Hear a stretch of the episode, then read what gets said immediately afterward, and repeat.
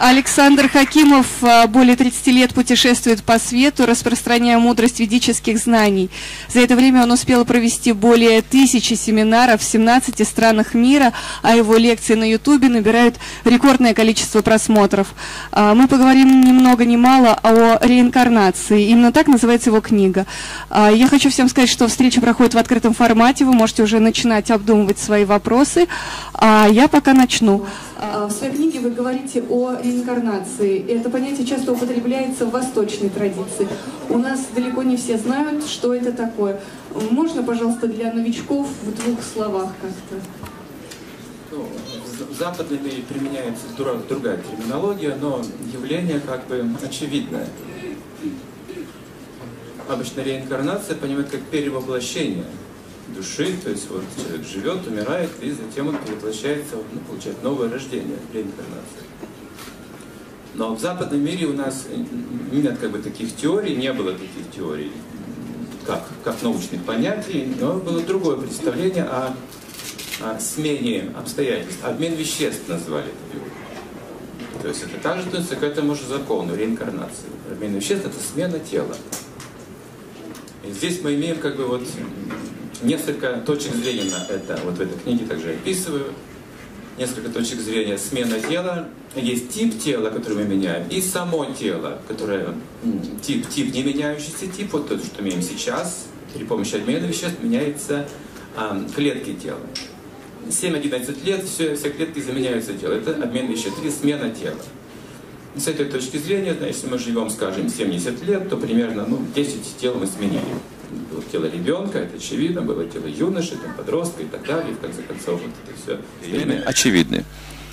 Вот этот закон, он э, действует таким образом, но в западном как бы, восприятии мы видим, что есть реинкарнация вот в этом смысле слова. Перевоплощение, то есть смена тела. Но тип тела сохраняется какое-то время. Об этом я тоже размышляю в этой книге. Тип тела. Можно такой пример привести. Например, у нас есть какая-то машина. Машина – это тело биологическая машина, а вот есть просто автомобиль, скажем, какой-то старый запорожец какого-то вот издания, представьте, если я его эксплуатирую уже 20-30 лет, если или больше, то понятно, что я меняю там детали, могу менять колеса, могу даже перепаять кузов, то есть, ну, тип машины остается прежним, вы называете. Вы запорожцем узнаете его, и номер тот же самый. То есть тип не меняется, но машина изменилась на самом деле. И также наша машина биологическая тоже, она вот э, меняется. Три, три 3 триллиона операций в секунду происходит сейчас в теле. Дыхание, обмен веществ, кровоснабжение, пища, вода, все принимается, выделяется, то есть все это поток идет целый. Мысли поток, настроение поток, все в, в процессе как бы, перемены находится. Но тип тела мы узнаем, и через 20 лет мы все же еще узнаем друг друга. О, о, я тебя не сразу узнал, смотри-ка, ты тот самый, ага. То есть мужчина, такая национальность, такое конкретное происхождение, зафиксированное как бы тело, вот я помню его. Но уже как бы момент смерти мы меняем тип тела. Вот, вот тут у нас загвоздка получается, как бы научная, где этот опыт. Вот здесь как распознать, что дальше мы продолжаем существование. Но посмотрите, давайте вернемся к первому примеру. Он очевиден. Владелец тела, я, личность, в течение этих перемен не менялся, был тот же самый. Свидетель тот же самый. Я был ребенком, не кто-то другой. Тело было другое, но это был я. Я был юношей. Теперь я уже старею, но это тоже я, я помню эти тела, которые были у меня. Смотрите, память сохраняется. Свидетельство, я сам свидетельствую. При этом я не могу вести себя как ребенок или мыслить как ребенок в этом теле. Но в другом теле я, в теле ребенка, не мог мыслить как взрослый человек. Также говорится, что дух, сознание, сознание находится в каждом же, в любой форме жизни.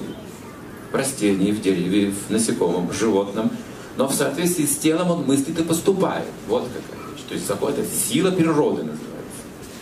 Если в тело собаки попадает душа, сознание, она не может вести себя по-другому. Вот какая вещь происходит. Так же, как и машина. Если я одна личность, меняю машину, я буду действовать в соответствии с машиной. Я не смогу по-другому действовать.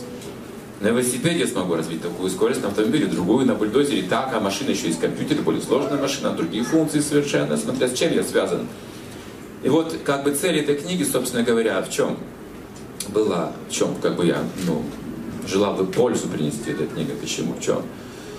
мое понимание как бы, жизни таково, что если мы с вами начнем различать материю и дух, сознание от тела, у нас начнется новая эра жизни. Это мое убеждение, твердое, стойкое убеждение. То есть я также могу э, подтвердить своим опытом небольшим, вот, духовным. Я пытаюсь все это время отличить себя от физического тела. В начале книги пишу этот опыт в 1982 году. Я вышел из тела впервые. Это было, ну, еще советские времена. Представьте, у нас таких понятий не было, как душа, вот, как научных понятий не было, как душа и Бог. Это был вопрос как бы просто слепой веры, индивидуальной, субъективной веры, но не научной, это было понятие. И опыт этот был, потом я узнал о том, что Моуди также проводил такие опыты, эксперименты, что есть память прошлой жизни, в течение этой жизни я встречался с людьми, которые также помнили прошлые жизни, имели также опыт выхода из тела. И также нашел это в рассказах Олеши, Гоголя, э, Джека Лондона. То есть люди знали, оказывается, о тонком теле, о грубом теле э, в прошлом. Потом каким-то образом это вот было устранено из научной как бы, области знания. И ну, считалось просто не научным, не научным, религиозным. Тогда было против религии настроено общество, собственно говоря против духовности. Также я узнал, что Менделеев, э, та, таблица, которой мы сейчас пользуемся, это не совсем таблица Менделеева, одного элемента не хватает там. Первый элемент был не водород у Менделеева. Отгадайте, что? Эфир, пространство, которое тогда считалось несуществующим, пустотой называлось. Это не был как материальный элемент. Но в ведах также говорится, что это материальный элемент тонкий, самый грубый тело состоит из пяти грубых и тонких элементов. Это вот мы из это узнаем. И вот на опыте, на опыте выхода из тела в 82 году я, я понял, что это как бы правда. Я получил первое вот непосредственное восприятие а, выхода из физического тела. Я не буду сейчас подробно рассказывать, как это было и почему. Это целая история интересная для меня, может быть, это очень интересная история. Это был прорыв, собственно, в моем сознании. С тех пор я уже не мог мыслить как обычно, как раньше, конечно же, с таким опытом. Вот. Но с чем я столкнулся, что общество, конечно же, не понимало меня. Более того, это было опасно об этом говорить. Многие могли подумать, что я просто психически неуравновешенный человек. Вот с этого начались мои как бы, вот, исследования себя в этой области.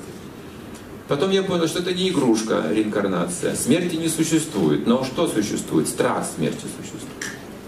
Некий образ смерти существует, который мы носим в течение жизни. Вот и все. Но смерти как таковой не существует. Для души не существует ни рождения, ни смерти, это написано. В Бхагавадгите на Джайтем Риатова Кадачи, так и говорится. Нет таких понятий, все в вечности располагается. Позже я узнал о законе сохранения энергии, который подтверждает, что любая энергия вечна. Ничто не исчезает бесследно, оно может трансформироваться, но не исчезает. То есть, значит, мы пребываем в вечности, но в вечных трансформациях. При этом тело трансформируется, дух, личность нет. Остается то же самое личность свидетель не меняется. Вот, значит, есть что-то вечное и что-то вечно временное. Это также описывается в древних философских трактатах век. А, то есть великие мудрецы подробно исследовали эту тему. И кроме того, в этой книге я не опираюсь на а, память прошлой жизни многих людей, это другого э, ракурса книга, другой взгляд на реинкарнацию, таких свидетельств полно-полно, огромное количество, то есть памяти прошлой жизни, также регрессии проведенных, когда люди вспоминали прошлой жизни, находили своих прошлых друзей, или там места, где они когда-то жили, и даже кладбище находили свои с именами, вспоминали все. Это все как бы зафиксировано с точки зрения исследований. Опять же, есть много объяснений мистических на этот счет, но факт есть факт. У меня здесь другое, другое представление. Зачем нужен закон реинкарнации? Вот, с точки зрения разума, высшего разума, вселенского разума. Почему именно так? Почему должны умирать и рождаться снова? Почему мы не можем просто превращаться? Вот, и, ну, мы, конечно, превращаемся отчасти. И вот тут интересная тема, конечно же. Она касается уже основополагающих законов бытия. Вот сейчас я не буду большую лекцию давать, вот я что-то сказал, да, на ваш вопрос, что-то как бы свел. Дальше все зависит от, от вопросов, которые будут здесь. Спасибо большое. Кстати, если уже появились какие-то вопросы, достаточно поднять руку, я подойду и акцентирую внимание, что мы задаем вопросы через микрофон, чтобы все нас хорошо слышали. А, пока еще все обдумывают свои вопросы, скажите, как связано понятие кармы и реинкарнации? Вот как раз то, что хотел рассказать, да, безусловно. Это связано, на санскрите называется гуна карма. Наша деятельность связана с нашими качествами. какие качества я имею, к такой деятельности склонен. Но также и деятельность, если я выбираю какую-то более высокого порядка, она развивает мне более высокие качества. То есть я могу изменить себя при помощи деятельности. Качества меняются, если я делаю хорошие вещи. Я становлюсь лучше. Если я делаю плохие вещи, становлюсь хуже. Что становится хуже? Мое мышление, мои качества, да, внутреннее мое тело. Внешне становится вроде то же самое, может даже быть красивым, хорошо одетым, образованным. Но если я поступаю дурно, карма плохая отпечатывается в моем тонком теле прежде всего.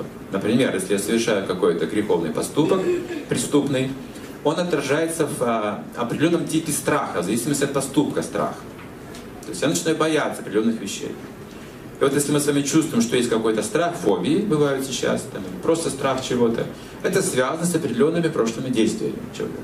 В этой жизни или в прошлой жизни. Сейчас есть такие регрессии, когда пытаются понять, в чем же проблема у этого человека.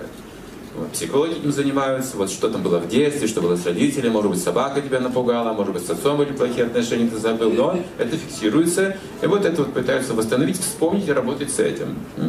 То есть сейчас понятно, что есть причина каждого, каждой части нашего характера. Причина в наших собственных поступках, событиях жизни.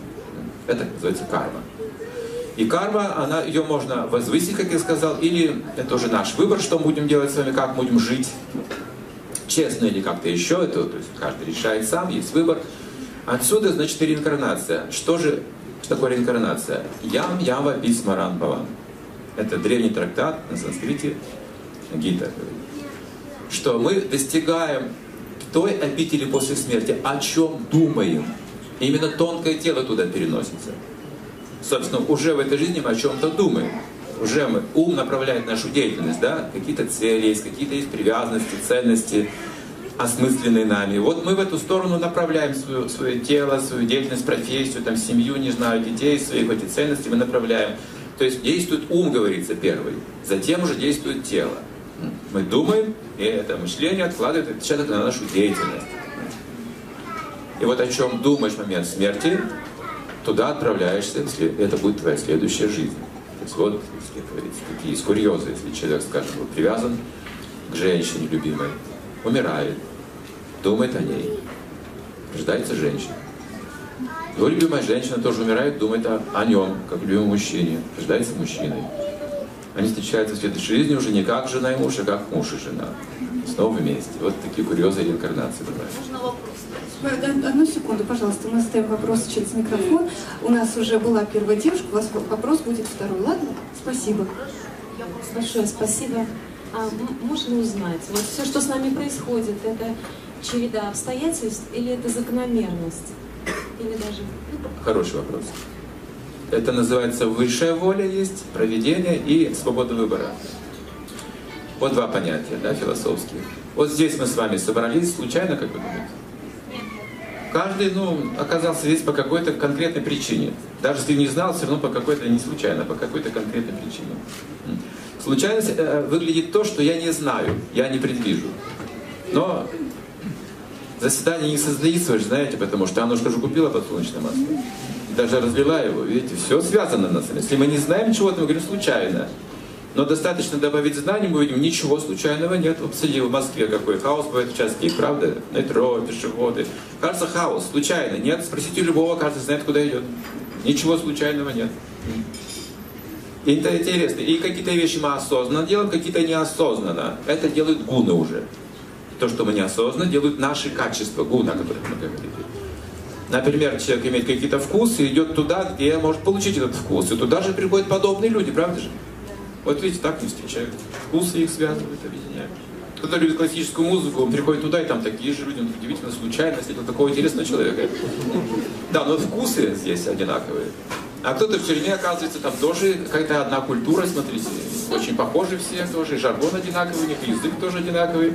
То есть вот эти гуны нас уже неосознанно направляют. Кому что нравится, тут туда идет. Вот так происходит.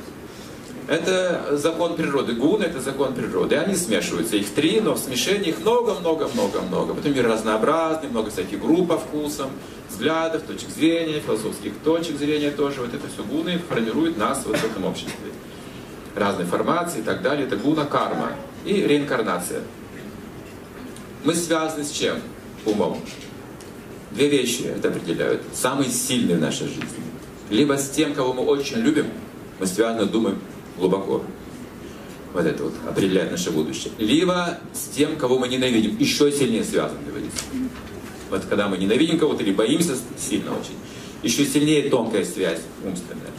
Вот. Поэтому представьте, если я, скажем, живу в Америке, я ненавижу коммунистов российских, вот я рождаюсь в следующей жизни в Советском Союзе, да. С другой стороны, советский гражданин, который ненавидит американцев, видит из них зло, вот, э, империализм, он рождается там. Поэтому странно, мы были коммунистами, снова стали капиталистами, смотрите. Страна. Как так получилось? Реинкарнация. Спасибо большое. Еще вопрос из зала. А вот возвратимся к предыдущей вашей фразе. Сказали, вот о чем подумаешь в момент смерти, э, туда и вознесешься. Но я надеюсь, вы несколько упростили, да, потому что, наверное, все-таки не, не в момент смерти, а все-таки наши мысли в течение жизни и действия все-таки должны влиять на то, куда мы там возносимся. А то вот делал, делал, убивал, там всякие плохие мысли, подумал о хорошем, в конце и вознесся, так? Или это реально так? Я, я, кажется, Э, Или священник там все грехи отпустил, и все, и ты вознесся, и никакого труда, и ничего. Нет, ну так бывает, возможно, но Сейчас я поясню. тем не момент. менее. Вы правы в чем-то. Это не просто мысли, не просто мысли, верно вы говорите. А, например, человек влюбляется. В его крови появляется наркотик. С8H12 азот. Химики говорят формула любви. Откуда? Умонастроение. Любви.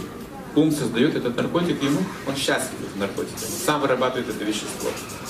Вот это называется не, мысль, а умонастроение состояние. Или ям яма смаран пхава, пхаван, вот это слово используется. На санскрите пхава означает вот это вот переживание. Я бы сказал, о чем ты переживаешь, чему ты привязан, чем ты сильно не хочешь расставаться, думаешь. Вот-вот, вот туда ты отправляешься. Мысли ведь они просто блуждают, это, они незначительны. Да? А вот это пхава, вот это вот настроение, оно сильно, вот это любовь, скажем, или ненависть, мы говорим, вот это состояние ума. Оно влияет и на физическое тело, формирует, скажем, не, ненависть. Что такое зависть? Зависть означает яд в крови. И мне самому плохо, завистнику. У меня цвет лица становится другое, у меня выражение другое, у меня э, слова какие-то странные, знаете, взгляды, меня люди не очень любят. э, Вот, потому что у меня в крови я сам вырабатываю это вещество. А если я испугаюсь, это состояние ума, адреналин в ту же секунду попадет, видите, это состояние ума. А мысли этому они просто блуждают как на поверхности, это не что-то могущественное, значительное. Но если вы, скажем, в гипнозе, в состоянии гипноза вам внушает что-то, видите, ум делает ваше твердым, как камень, допустим, каталитический мост можно сделать там, или еще какое-то чудо показать э, в состоянии гипноза. Это вот ум так может формировать тело, видите, менять нашу конституцию даже и так далее. Сейчас люди меняют даже пол через ум. Кто-то хочет быть женщиной, мужчина становится женщиной, фактически. Ведет себя как женщина, повадки женские, все, странности какие-то. Это, это ум. Вот. Уже прямо в этой жизни может перевоплотиться, видите, сменить как бы.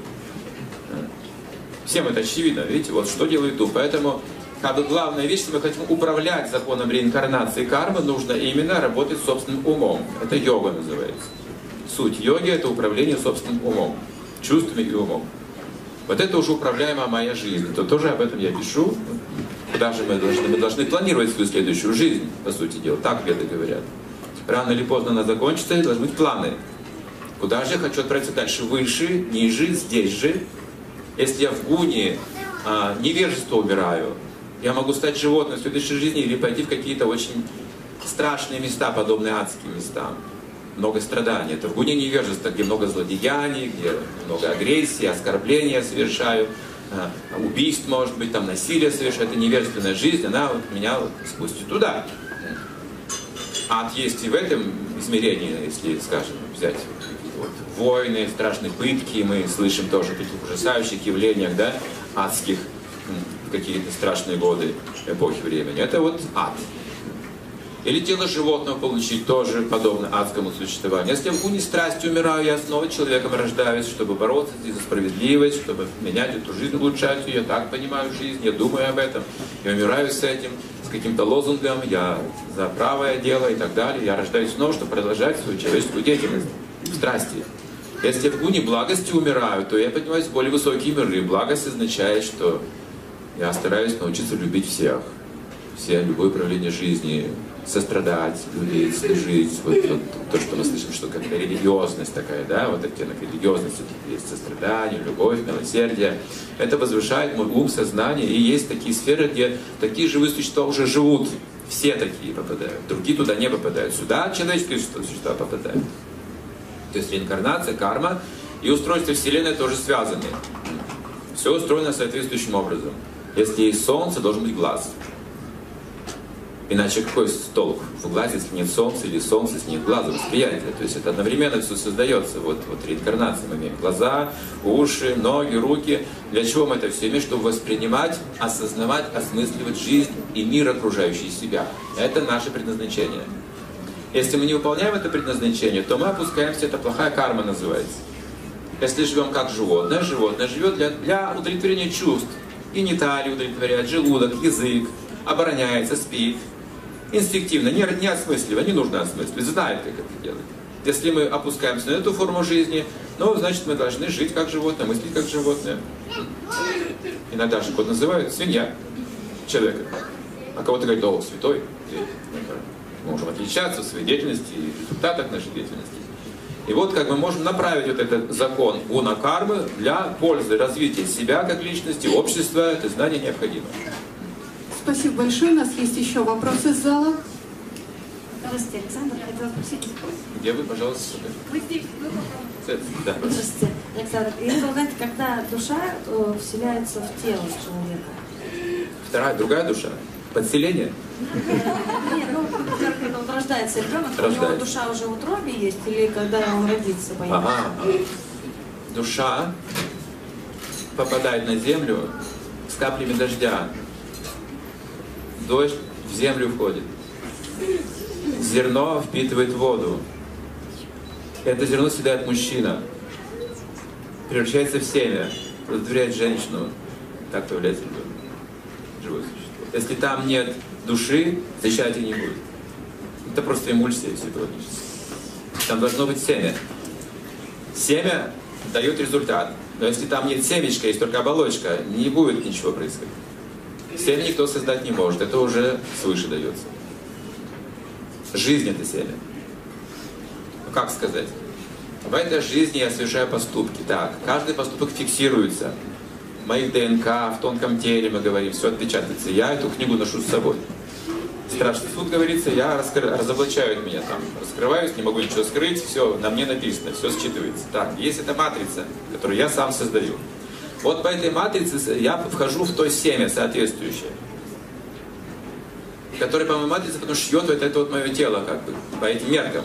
Вот я увидите, как выгляжу, вот я такой. Вот это моя прошлая жизнь, можно видеть повадки человека, характер, внешность, насколько он красив, или здоров, или богат, можно судить его карме прошлой жизни.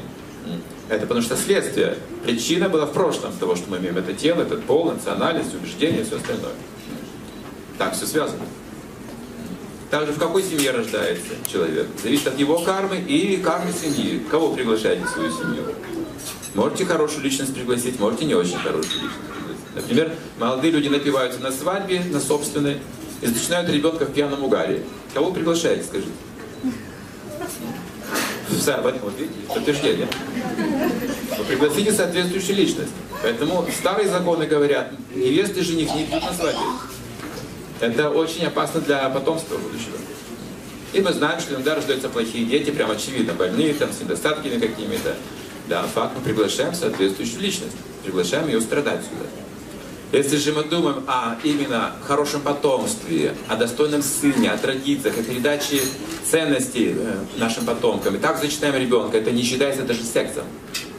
Это божественный акт, потому что секс это просто наслаждение гениталией.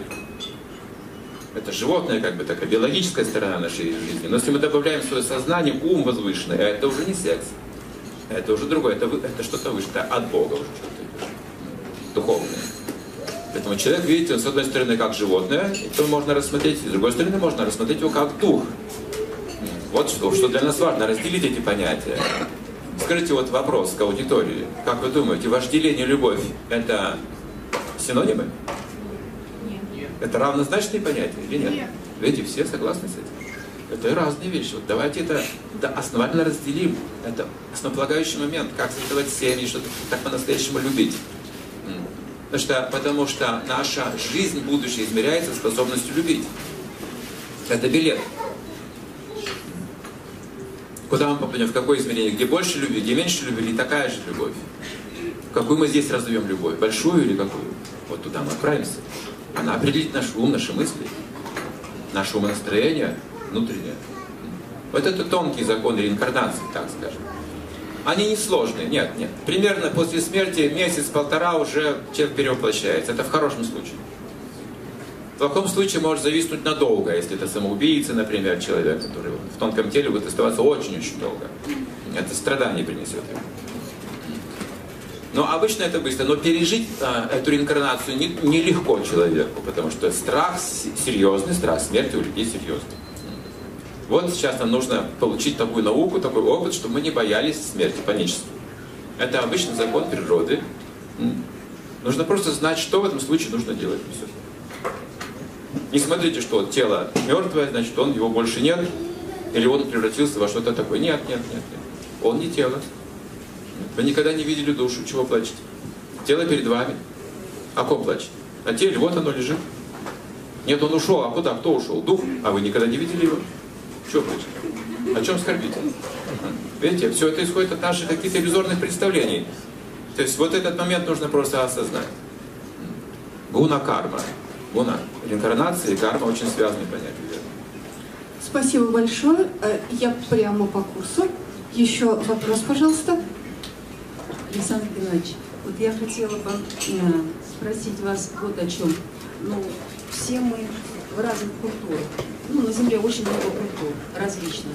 И разные понятия людей, что правильно, что неправильно. Но, естественно, любой человек, он ищет э, своей жизни, ну, что такое истина. Э, ну, как вот э, в Ведах, э, насколько я вот поняла, э, написано о том, что мы пришли сюда на Землю узнать, что такое любовь, научиться любить. Вот как э, вы можете ну, объяснить вот любовь как служение?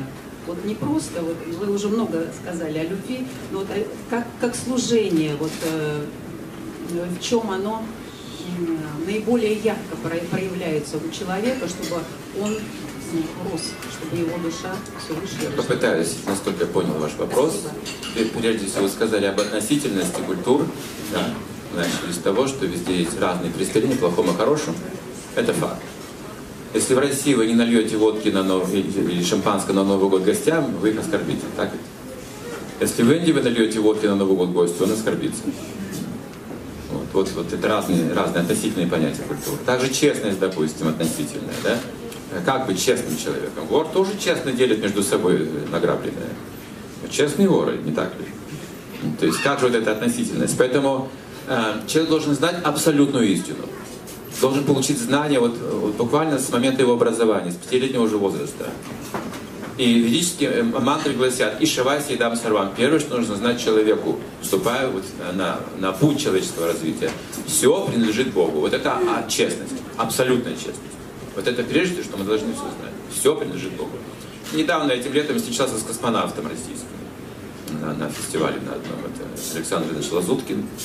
Вот, и мы с ним пообщались, он рассказал свой опыт на орбите полугодичного. И что он сказал, что изменился его характер после полета, изменились его качества представления о мире, потому что Земля-то одна, нет границ. Мы-то все живем в одной среде, оказывается, и мы живем в космосе, оказывается, еще он что там вот это осознал. И он стал, говорит, добрее после этого, этот человек. То есть он просто с другой точки зрения, видите, более абсолютно, более, более общо посмотрел, целиком все увидел, видите, у него все изменилось внутри. Севастьянов наш, тот из первых космонавтов, он был просто поражен эмоционально, до глубину души, когда вернулся с орбиты, он говорил, захлеб, это было по телевидению, он говорил, вы знаете, вы знаете, вы знаете, что я там увидел? Там нет границ на Земле. Представьте, политические границы, говорит, нет, одна земля, мы все братья. Он пытался вот донести простую вещь, все смотрели на него, как будто он, он сумасшедший какой-то человек. Но он там это увидел, и Лазуткин мне сказал, говорит, что я думаю, что было бы путь к миру, говорит, я предлагаю, чтобы всех президентов стран запустить в космос. Мир бы быстро изменился. Вот просто вот осознать, да, что все принадлежит Богу, что Земля одна, воздух один, Солнце одно, делить нечего. Но спускаемся сюда, с космоса, и что мы говорим? Мое, твое, чужое, русское, американское, такое индусское, чужое, другое, такое, секое, третье, пятое, десятое. Мы тут все, мы все перепутали, мы сами все создали. Гуна карма, вот это реинкарнация, видите? Мы воплощаемся, почему? Мы воплощаемся в России, потому что хотели быть вот русскими менталитетами. Бороться за справедливость. Главное для русских бороться за справедливость. Даже если я не знаю, что это такое, все равно. В процессе там будет ясно. Мы революционеры по духу вообще. Если хочу стабильной жизни, спокойно в Швейцарии могу родиться. Если вообще хочу жить в хороших апартаментах, вообще ни о чем не думать, просто есть, наслаждаться жизнью, вообще не работать, просто могу с собакой породистой родиться у кого-то хозяина. И он меня просто кормит и гуляет, за мной упражнения выбирает, и чешет меня, и моет, и на выставке отправляет медали, мне дают, и все, пожалуйста. Но для этого нужно просто немножко разума оставить. И все, и тело уже есть такое соответствующее. Здесь же, в этой жизни человеческой, я должен приобретать разум больше, больше, больше, больше, больше. Как? Вот вы говорите, служение. Вы ответили на этот вопрос. Через служение бескорыстное я обретаю разум. Другого пути нет. Любая корыстная деятельность отнимает разум у человека. Это жадным, завистливым. И вот именно когда я пытаюсь с любовью служить Богу, людям, всему живому, вот, желая блага всему живому, вот это путь уже. Вот это уже путь человеческий настоящий. Наверх, туда, я должен вверх стремиться, вверх стремиться. Это при помощи реинкарнации достигается. Это тело, но имеет недостатки, согласны? Хотите лучшее тело? Ну тогда служите Богу, служите людям любовью, и все. Все, и получите лучшее тело. В следующей жизни точно. В этой жизни, во всяком случае, мы уменьшим наши страдания, к минимуму сведем. Спасибо большое. Еще один вопрос, пожалуйста. Вы упомянули, вы упомянули здесь, да, вы упомянули здесь переход от одной жизни к другой. Этот процесс описывается в тибетской книге Барду Тюдей в деталях. Вот я хочу знать, если вы читали эту книгу и что вы о ней думаете. Это первый вопрос. И второй вопрос. Так как есть индивидуальная карма, тоже есть карма стран и карма всей планеты. Что вы думаете, например, о карме России и о карме нашей планеты? Например, говоря о карме нашей планеты э, или о коллективном сознании человечества, о чем писал Вернадский, великий русский ученый, который он называл коллективное сознание ноосферой.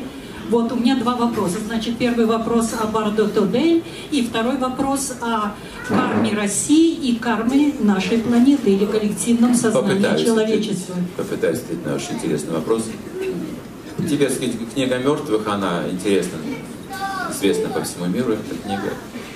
Правда, ей трудно воспользоваться на практике. Нужно для этого умереть. И тут есть один момент, один момент. Не все люди, умирая, имеют свободу выбора. А эта книга для тех, кто имеет какую-то свободу выбора. Я объясню. Когда мы имеем много греховной кармы, у нас становится меньше свободы выбора. Это как попасть в тюрьму. Там меньше уменьшается свобода выбора. Вот время нужно встать, вот такая пища не выбираешь, вот такая одежда не выбираешь, вот режим дня не выбираешь, друзей не выбираешь. Навязано тебе все это. Плохая карма. Также, если человек греховно умирает, у него нет выбора а, выбрать какое-то воплощение. Там же описывается, да, смотри на город, когда ты в тонком теле выходишь.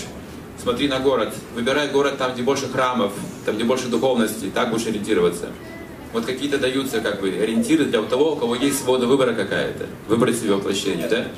Но сейчас это, это цифра, это, это, это возможность, вероятность настолько снижена, что у нас сейчас шансов мало вот так вот умереть благочестиво, да? Нужно иметь большой запас благочестия, чтобы получить свободу выбора реинкарнацию, выбрать себе тело и семью. Нужны большие знания иметь и так далее. Люди сейчас не, не готовы к этому, честно скажу. Вот. Поэтому это сложный процесс. Большинство из нас немножко принудительно перевоплощаются сейчас, более или менее. То есть есть проводники, которые просто за нас все это делают и вот помещают туда. Если бы на, э, нашу жизнь заранее бы нам предупредили, как мы проживем, не все бы согласились принять это рождение. Видите? Мы просто надеемся на это. Вот. То есть мы принимаем это рождение более-менее подневольно. Поэтому тибетская книга мертвых – это те, кто управляет своим разумом, как бы тонким телом. тогда он может как бы выбирать. Это йоги так делают. Йоги могут выбирать себе любое тело, какое им нужно, для, любую планету, которая им нужна. Это высочайший уровень йоги. Что касается кармы планеты, Калир Доша Нитхи Раджан говорится в Пуранах о нынешнем времени. Одним словом, потому что очень сложный вопрос вы сейчас задали для вот нашей короткой беседы. Что говорится? Век Кали сейчас – это океан порока. Вот одним словом говорится, что очень сложно сейчас вот в этом, как возьмите СМИ, очень трудно там разобраться. Сколько противоречий, сколько ложных заявлений, сколько противоречащих и конфликтных ситуаций. Невозможно. Лучше просто закрыть все это, слушать свое сердце. Но карма существует планеты. Планета Земля называется поле кармической деятельности, ее предназначение. Это средний уровень Вселенной. Есть высший уровень, средний и низший. Как бы три, грубо говоря. 14 более подробно. То есть мы с вами низшая планета среди высших и высшая среди низших посередине, где смешаны адские и райские состояния. Здесь есть и Мальдивы, понимаете, и можно как в раю загорать. Вот. Здесь есть также и бойни для кого-то, вот, несчастные места, страшные места, где трудно вообще выжить. Смешанная планета, и здесь мы в, перемешку страдаем и наслаждаемся. Поле кармической деятельности что означает? Здесь мы зарабатываем карму. Вот в чем наша ответственность, вот в чем наше как бы, вот, предназначение. Зарабатываем себе плохую или хорошую карму, а реализуем уже там, либо там. Вы работаете, работаете, мы все работаем. Год работаем, потом отпуск неделю, верно? Примерно так. Что-то это мы зарабатываем на отпуск. Так. И едем на Мальдивы. Если позволяют, конечно, наши деньги. Ну, кто куда, там, Австралию, может быть, Малайзию, не знаю, есть вкус. Но куда-то в райское место нужно, а куда же еще? Черное море, как минимум. А если и остров необитаемый занять, вообще супер с яхтой, ну, это рай. Это рай. Мы в рай стремимся. И там можно ходить без одежды, как в раю, знаете. Что-то в этом духе. Хорошо. Деньги кончаются, куда мы идем? Снова на работу, видите? Поле кармической деятельности. Также мы заработали карму здесь, идем куда-то, пока карма не кончится, снова рождаемся здесь, на этой планете. Самсара называется, замкнутый круг, рождение и смерти. Как выйти из него? Вот это вопрос. Вот что, о чем мы сейчас речь ведем. Не просто вращаться в самсаре, переживая рождение и смерть, что очень болезненно, крайне болезненно. Терять все, что мы здесь создали ценного, к чему были искренне привязаны, любили, нам придется все это оставить. Жестокий закон. Мы так плачем, так переживаем, мы жить не хотим, когда теряем близкого человека. Представьте, это страшный закон. Это зло для души. И неведы говорят, разорви закон реинкарнации, разорви самсару. Выйди за пределы этого вот измерения кармы и реализации кармы. Есть духовное измерение, это душа. Душа нематериальна. Она не огонь, не вода, не земля, ни воздух, ни мысль, ни даже разум человеческий. Вот эти все эгрегоры, всевозможные энергии, это все сфера материальных тонких и грубых тел. Сложная, сложная матрешка этот мир, знаете, вот сейчас вы подробно спросили, поэтому сложно ответить за короткое время. Но Будда коротко сказал, этот мир подобен матрешке, вы открываете, что вы там видите? Новую матрешку. Открываете, что видите? Новую матрешку бесконечно, ороха. Бесконечно. Поэтому мы говорим, где-то нужно поставить предел. Что же мы хотим? Чего мы хотим достичь? Вращаться в этом колесе самсары, либо освободиться из колеса самсара, осознать свою душу, вечное измерение. Вот об этом говорят веды. Спасибо большое. У нас есть вопрос из зала, только он анонимный, поэтому его задам я. А, как перестать кого-то ненавидеть? Хороший вопрос. Актуальный для всех, для меня тоже. Есть чувства, и чувства для чувств что-то неприятное, мы не можем этим чувством. Так устроены, да. Но ненависть это не просто что-то неприятное вы испытываете, а когда это неприятно проникает в разум, тонкое тело, и становится как бы нашей сутью. Я приведу пример. Если вы выпили рюмку водки, не сдержались где-то, ну ничего страшного, хорошо. Но бывает. Но если это вкус водки проник в разум, вы алкоголик. Это уже проблема. Все, вы хронический алкоголик. Это поражено тонкое тело дети до 16 лет и так далее. Ну, ограничения мы ставим. Почему? Не сформированный, не, зрелый разум. Если мы навредим разуму ребенка, слишком рано к сексу приучим, или к спиртному, или к наркотикам, все, пропадет человек. Все, в разум, это смысл жизни его становится, секс, водка и так далее. Вот как этот разум очистить? И также ненависть. Вот есть что-то неприятный человек, но если мы начинаем это принимать глубоко к сердцу, это уже наш порог, видите. Если мы за этим не видим его вот как бы душу, его позитив, это наш порог уже. Мы начинаем ненавидеть, это уже иллюзорное отношение к человеку. В этом мире нет друзей и врагов, это все придумано нашим умом. И когда входит в разум, мы говорим враг, все, мы не можем по-другому видеть человека. Мы не забываем о его хороших качествах, а другого идеализируем. Стоит влюбиться в кого-то, и вы не видите никаких недостатков. Защищаете этого человека. Хотя в семье потом живете, деретесь каждый день, знаете, что есть недостатки. Но любовь, говорится, вот все равно плохой, но мой.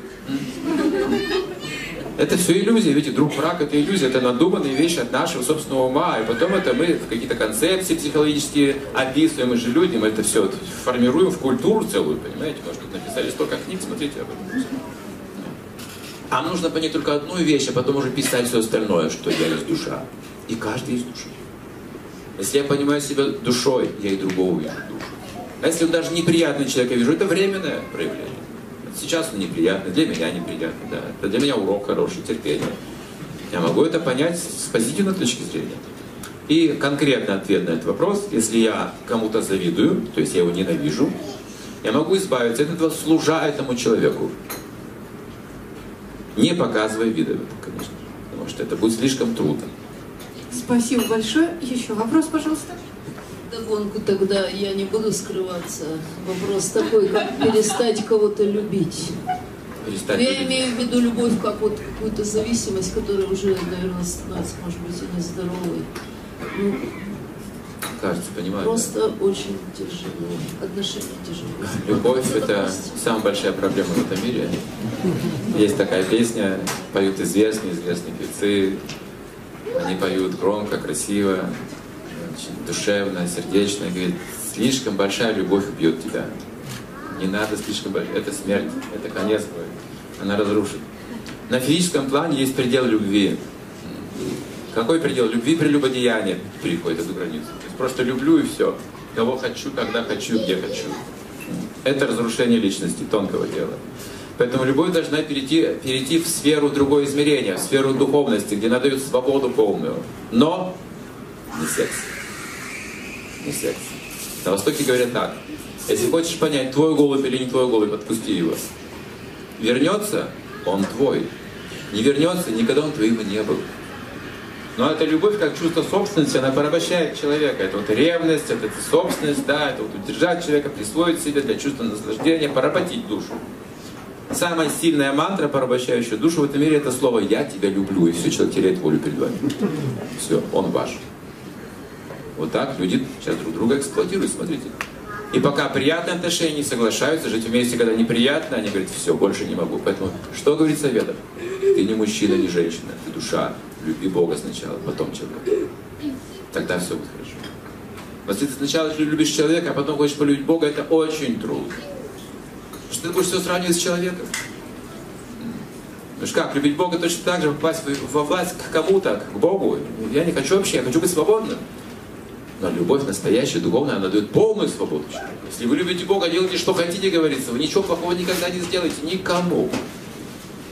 Это высшее достижение вообще человеческого разума и души, духа. Поэтому любовь и вожделение, видите, вожделение сковывает, любовь освобождает. Вот, надо разобраться себе. Спасибо. Пожалуйста, еще вопрос. Здравствуйте, Александр Геннадьевич. Скажите, пожалуйста, а вот вы говорите о том, что мы вечные души, да, из духовного мира изначально. А каким образом у души появляется материальный вкус в духовном мире? Или нас сюда принудительно отправляют проходить какие-то уроки?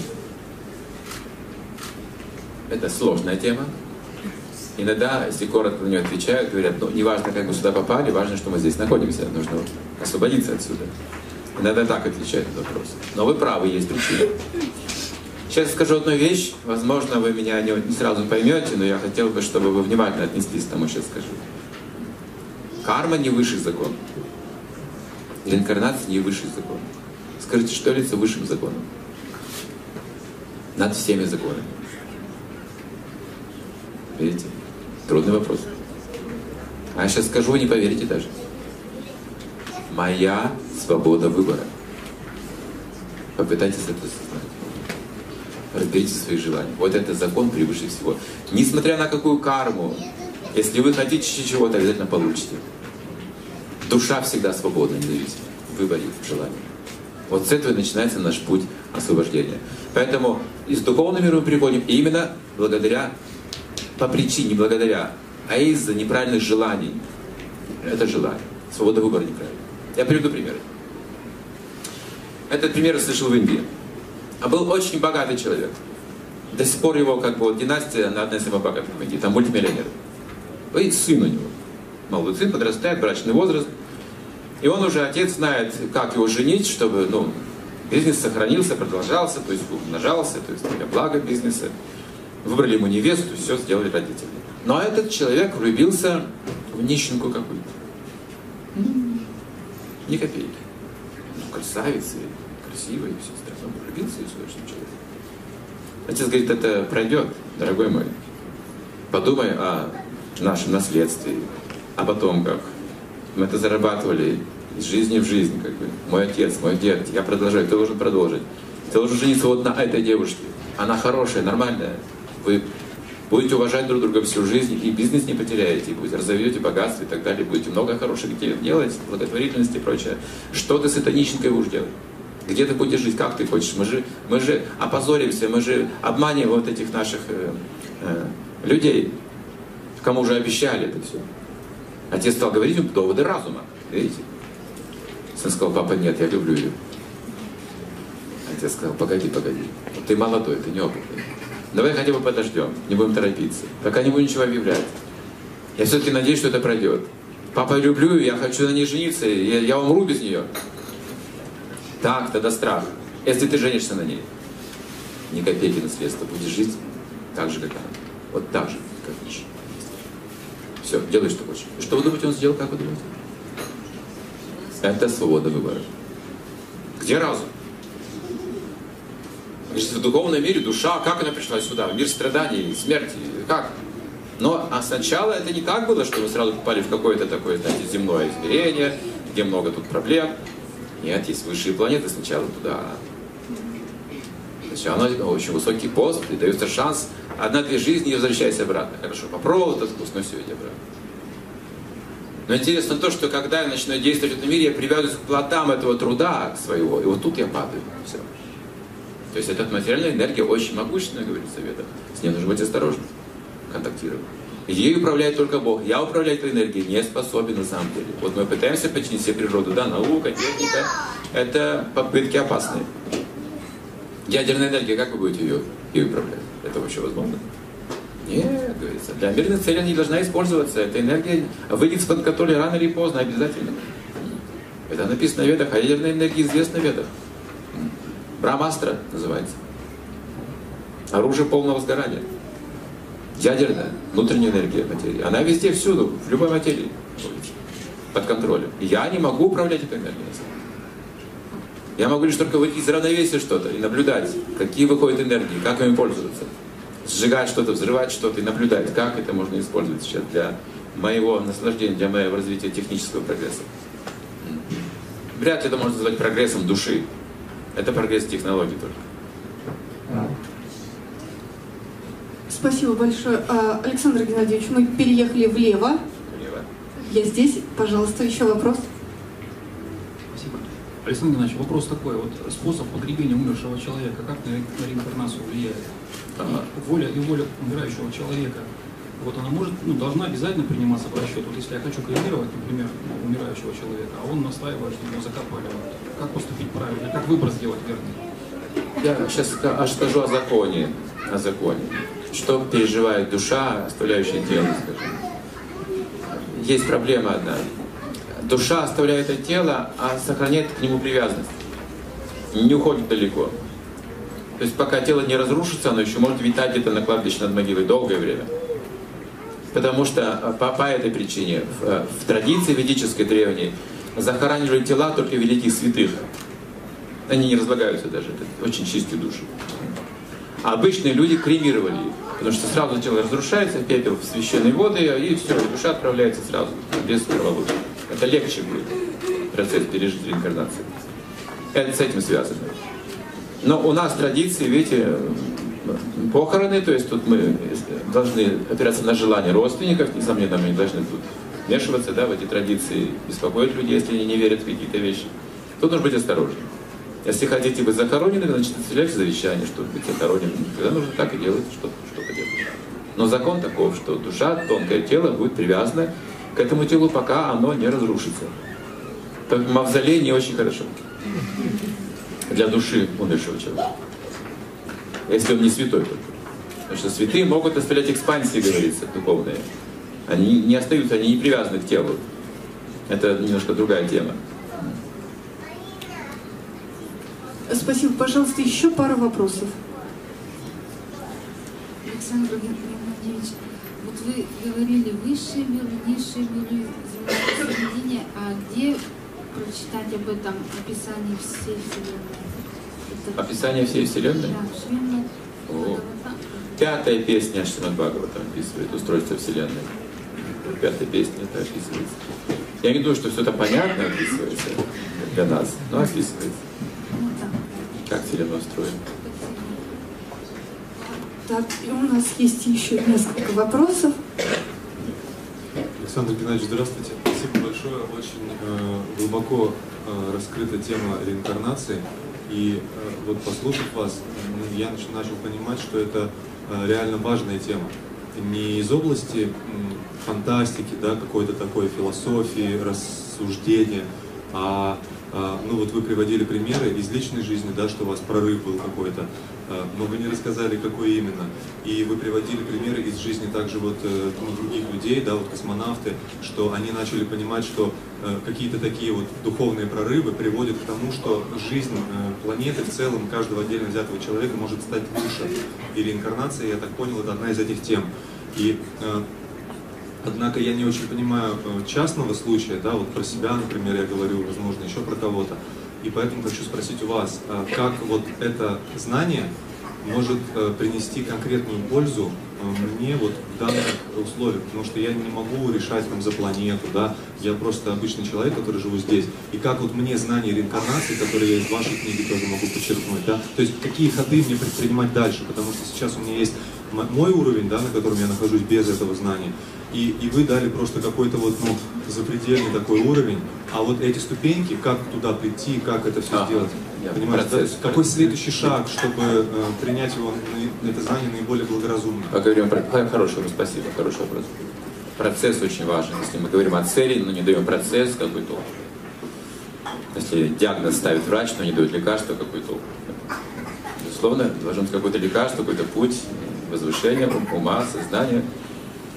А, когда советские альпинисты забрались на Эверест, покорили Эверест, была победа, помните, в советские времена это было, случилось, была победа, поднялись туда. Это прогремело как, значит, достижение определенное в альпинизме. Оказывается, возможно было покорить Эверест, что это считалось невозможно, но покорили Эверест. То индийские йоги удивились, зачем они туда пошли говорит, в грубых телах. Можно в тонком теле легко туда подняться, спуститься, из всяких там этих вот масс кислородных, там этих сверхнапряжений, когда рвутся сосуды, там, погибают люди, их там просто кладбище целое. Тысячи. Зачем они так рискуют? Ведь можно в тонком теле все это увидеть, узнать, куда угодно прийти. То есть медитация. Вот это процесс. Йога, она тем как вот характерна, что вы находитесь в одном месте, знаете все необходимое, что вам нужно. Почему? Слушайте внимательно. Мы говорили, что у меня есть материальное тело и есть душа, я душа. Так? Я имею тело и душу. Тело – маленькая модель Вселенной, а душа – представитель духовного измерения. Поэтому у меня есть знания и духовные, и материальные. Мне нужно найти их внутри себя, медитации. Не блуждать по этому миру, потому что за пределы этого мира я не выйду физически никогда. Только духовно. Только духовно возможно осознать себя душой. Материя, материя, даже ум материален не способен. Миллионы лет можно думать, мыслить, не приблизиться к духовному измерению. Невозможно. Это область материи. Ум замкнут, цикличен тоже. Это как вот рыбе говорят, рыба, ты живешь в воде. Говорит, да? Интересно. А где вода? Покажите.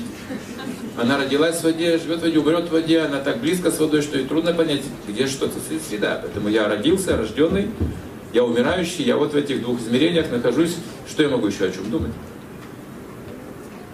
Где душа? Где душа? Где душа? Так я и есть душа. И это от меня сейчас скрыто, видите, вот моим умом, моим представлением, поэтому во мне есть знания и духовные, и материальные, и как? Медитация. Медитация означает медитировать на духовное. Это утренняя практика должна быть всегда у человека, раньше всегда. Это делали все цивилизованные люди. И в России, и в других странах, это, я говорю, в те старые времена, ведические еще времена, это был закон, как мы по утрам омываем свое тело, так по утрам омываем ум и сердце. Это медитация. Это медитация на имена Бога, на качество Бога, на, на вселенскую форму тоже можно медитировать, на священные книги, какие-то изречения, на жизнь святых, на их сознание, на их любовь, на другие измерения жизни. Это утреннее время. Сейчас мы потеряли эту практику, мы по утрам спим, потому что мы тяжело работаем, деньги, нужны технологии, мы за все это платим постоянно, кредиты, ипотеки, мы завязли в этой матрице, увязли. Но если вы начнете утром подниматься и начнете медитацию авторитетную, так у вас пойдет процесс. Вот, во всяком, если вы себя освободите, вы поможете другим. Только тогда можно это сделать. Связано не развяжет никого. Раздвижите сначала, поможете. Спасибо. Еще буквально два вопроса. Я хотела задать вопрос а, касательно страха. Вот у нас у многих людей э, всегда есть страх. Чего-то мы боимся, кого-то боимся, например, я боюсь высоты. Связано ли это с прошлой жизнью? Что боитесь? Чего высоты. боитесь? Высоты. Высоты. Я тоже. И воды. Погружения.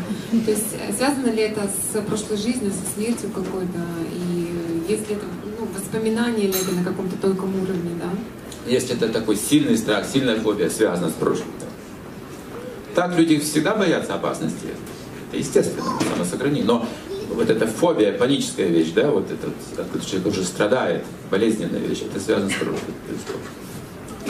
Я знал человека, мы чистили картошку, несколько человек, мужчин, походе. И кто-то стал играть, баловаться, ну, плохие шутки, ну так, ножом пугать друг друга. Этот человек, у него истерика была сильная пошли пятна по лицу, панический ужас уже трясло. Он говорит, я не знаю почему, но если я вижу нож направлен в мою сторону, у меня вот эта реакция. Ясно, что в прошлой жизни это было. Или, скажем, кто-то в прошлой жизни меня в упор убил. Представьте, с какой силой зафиксировать это вот настроение, да? Потому что даже пуля вылетает, я увижу. Ум начинает так ускоряться в этот момент. Это кульминация, да? Энергии выходит, выхода энергии. Я зафиксирую настроение этого человека, убийцы, запомню его, и я умру. В следующей жизни я перевоплощаюсь, мы с ним встретимся по закону кармы, обязательно. С первого взгляда его возненавижу. Я не узнаю его в лицо, но я почувствую плохой человек. А в кого-то с первого взгляда влюбитесь, тоже память. Спасибо. Другая, более глубокая память, память сердца еще есть у человека. Такая память, да, вот информативная есть память сердца. Скажите, пожалуйста, вот э, любить Бога, а вот вы лично для себя, если не секрет, какой образ у вас ну, при этом возникает? Или какой вы, может быть, рекомендуете тем, которые менее, скажем, ну, продвинутые, в отличие от вас, там, да? Чтобы это э, было опять-таки более ну, правильно, что ли, эффективно? Это тоже хороший, очень важный вопрос, потому что от того, как вы понимаете Бога, так вы понимаете все остальное. Всю жизнь. Если Бога нет, то все постепенно утратит ценность. Тайна уйдет из нашей. Все безвкусится и обесценится постепенно. Вроде бы технологии, достижения, а скука. Бога-то нет. Нет тайны. Все обыденно. Открываем законы и уже неинтересно этот закон все неинтересно, обесценивается, Бога-то нет.